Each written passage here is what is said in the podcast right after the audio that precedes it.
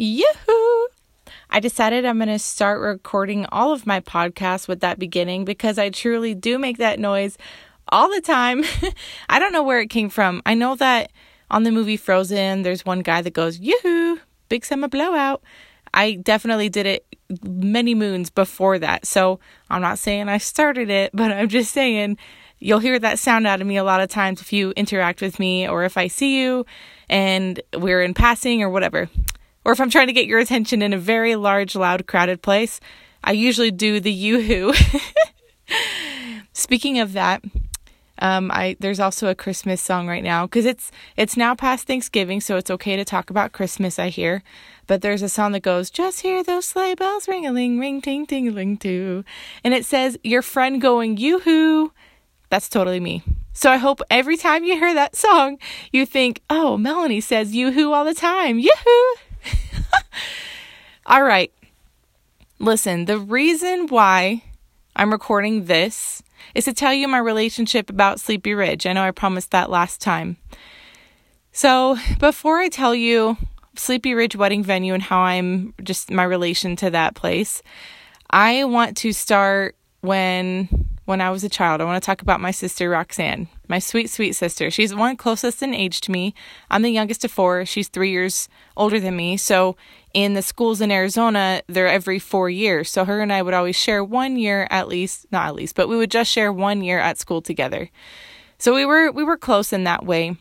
So when I was a child, and let's be honest, I'm going to be very vulnerable with you right now. I don't tell many people this because it is embarrassing. However, it's me and it's past. So just be aware of that. When I was a child, I'm talking like grade school, elementary, like before third grade, really before second grade. I don't really remember. I had a problem with peeing my pants. I'm just going to go out and say it. And I remember I would ask the teacher if I can go. Sometimes they would deny me and I would just go in my seat. And it was always I just peed my pants. Enough to where I was good friends with the nurse because I would have to go to the nurse's office. I get clean panties and then be on my merry way. And my family, we still laugh about it now because I was just so close with the nurse and buddies with her because I would always get clean panties.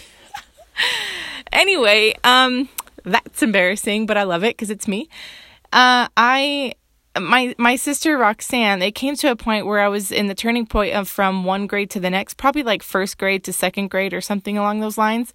And she said, "Hey, if you pee your pants in the third grade, you're going to get made fun of." And I was like, "Oh no, I can't do that." So I don't remember ever peeing my pants after that at school. I think she scared me into a change, which was great.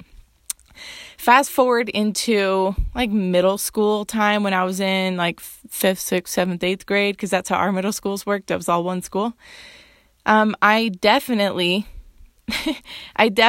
remember there was 1 year that in all the pictures and in all of my wardrobe, I wore cargo shorts one day, basketball shorts the next. Cargo shorts one day, basketball shorts the next. And I would always wear Converse or high tops and then maybe a hoodie or a t-shirt. Always guaranteed. That is what you saw me in. And that's just how I dressed. And I knew it was a little more like punkish or tomboyish or whatever. And I didn't really care. I don't know if I even noticed. I did notice, I think at one time during that whole school year, and that is a lot of time to pass by. But one time I was like, maybe I should not wear the same things every other day.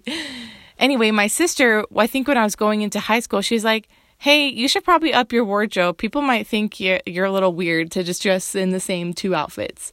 And I was like, "Oh, you're probably right." So she kind of guided me into that shift in my life. And then going from, and this is, I love my sister. She has really guided me. I don't think she even knows these things, but I listened to these three things that she told me. The third thing is, when I was done with high school, going into college, she gave me some, words of wisdom before I moved out to be on my own, to go to college, pursue a career. And really at that point, I just wanted to be a math teacher, and events was on the side. Well, that's a whole other thing. I love math. I think it's a system and a lot of people hate it. So I wanted to teach it in a way that was fun, also help students, and then have them not hate it or hate it less. Anyway, so I was going to school and my sister was like, you know, you should really look for jobs that are going to build your resume because that's what's going to give you experience in the end, because a lot of people need experience. And I was like, wise, thank you. And then since then, I had a job. I think my first job after that, it was a small town. I went to a junior college in eastern Arizona. Best 2 years of my life, I'll tell you that. Shenanigans all the time. We burned a lot of things down by the river. So I had like a work study job, is just something to do in that tiny town. But then after that, I remember I went home before I served a mission, and for a few months I worked with my aunt once a week, and I worked at this place that was like a vintage home decor shop. And I did things like screw some backboards on this desk and paint it with chalk paint using cheesecloth. And then I got to walk around and see all these local made crafts, and I got to see like how things can be displayed. So like my eyes started picking up and observing, oh, this is a great way to display something. Okay, it's a different season. This is how it can be changed. And oh, look at all these layers. And I picked a lot of that up. My aunt, she is Pinterest on legs, let me tell you. That's another story. There's so many stories to go through. So stay along with us. And then after that, I came home from a mission, and I had an internship that I found. So my next job was that internship. I worked at a venue in downtown Phoenix, and I really just did, like I shadowed on tours that they would show of the place.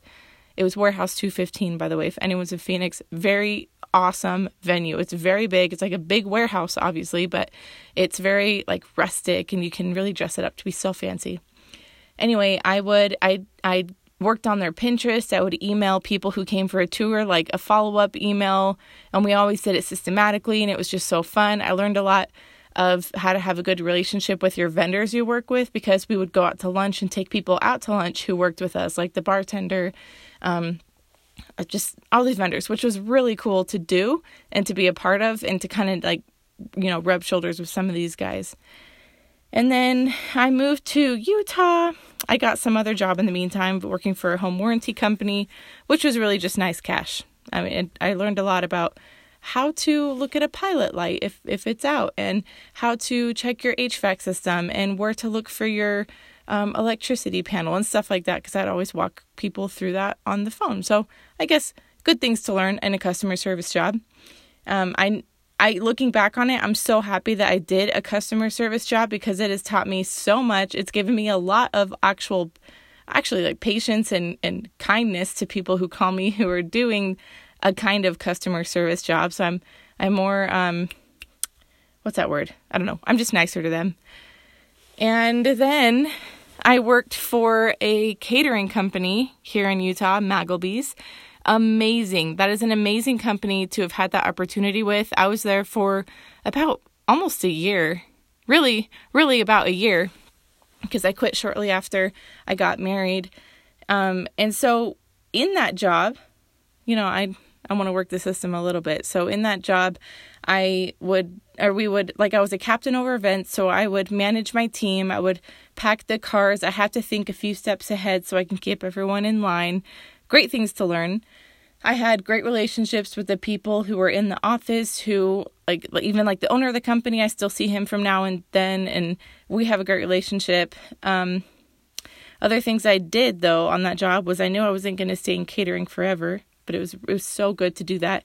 I took note of the venues we went to.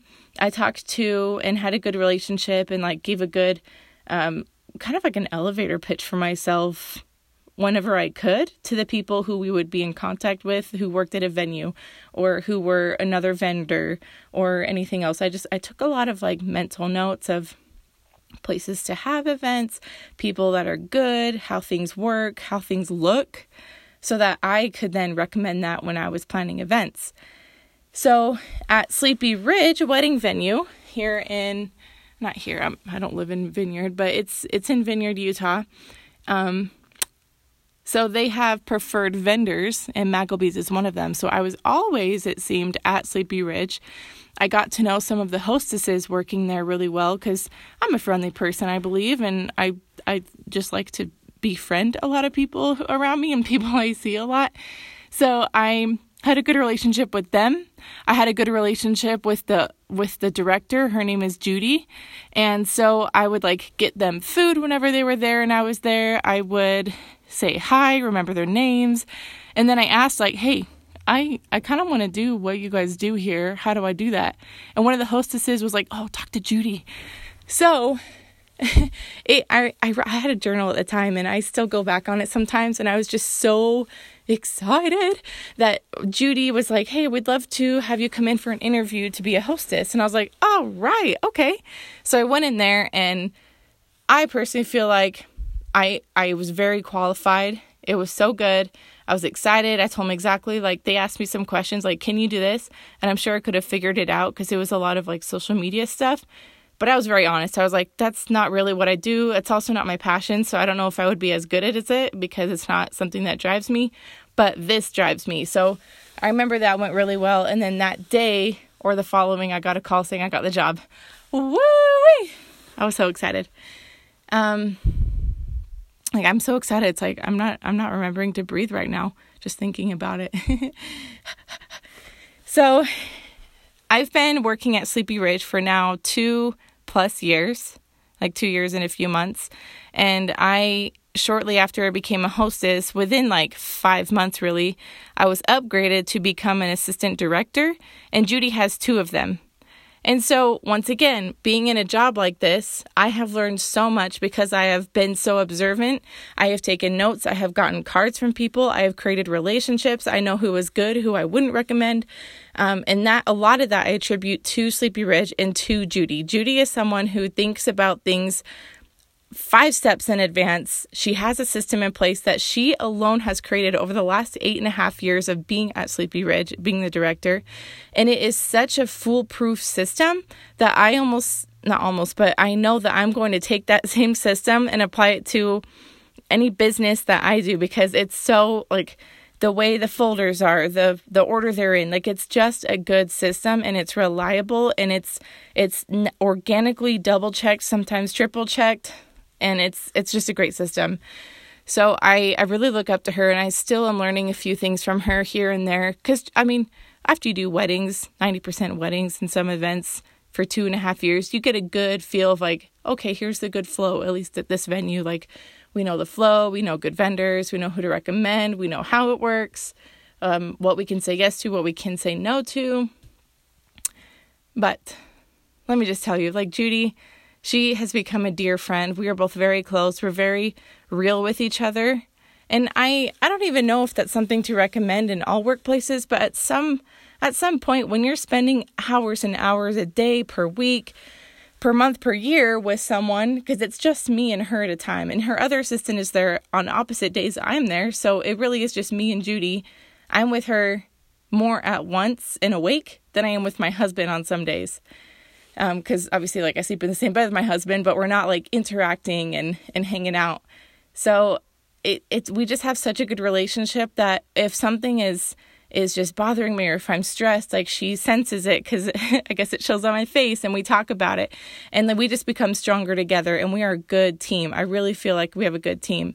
And so with Sleepy Ridge, I have, you know, so much of my heart is there. So I'm there half the week, and the other half of the week, it's like opposite days, every other day. I'm at home. I'm grinding. I'm working on the Party Planner Academy with Chelsea Curtis, which is phenomenal. And actually, that heads up, that's what I'm talking about in this next, I'm going to mention it in the next podcast here. So hang tight, because that's going to be a ride, and it'll be so fun. But Sleepy Ridge is a phenomenal place. It offers a lot. There's a lot of really great people who have been there for years and are very just a family. We're really there for each other, and we want to just go above and beyond. So I will always probably recommend people to go to Sleepy Ridge. And truthfully, as long as Judy is there, I will recommend it. Whoever's after her, whenever that is, I'm sure it'll be great. But I just know the way that she thinks and how it works there, that I have learned so much. I have learned how to professionally speak to people who may be upset or who may be happy and maybe like want to be your friend, but how to stay professional, which I think is such, I never thought about it, that I didn't know how to do that very well. I'm very friendly, but I think it doesn't always come off as professional. So I've been working on that, and I think I've been getting better. I have also been working on not just saying sorry, but saying, wow, I see what I've done. I'll work on that, because I don't feel like sorry always means sorry. I don't ever want to use that as an excuse. So anyway, I am just so excited to be doing these podcasts. Like I said, I'm going to mention a little bit about the Party Planner Academy with Chelsea Curtis in the next episode, but stay tuned because it's about to get a little more real.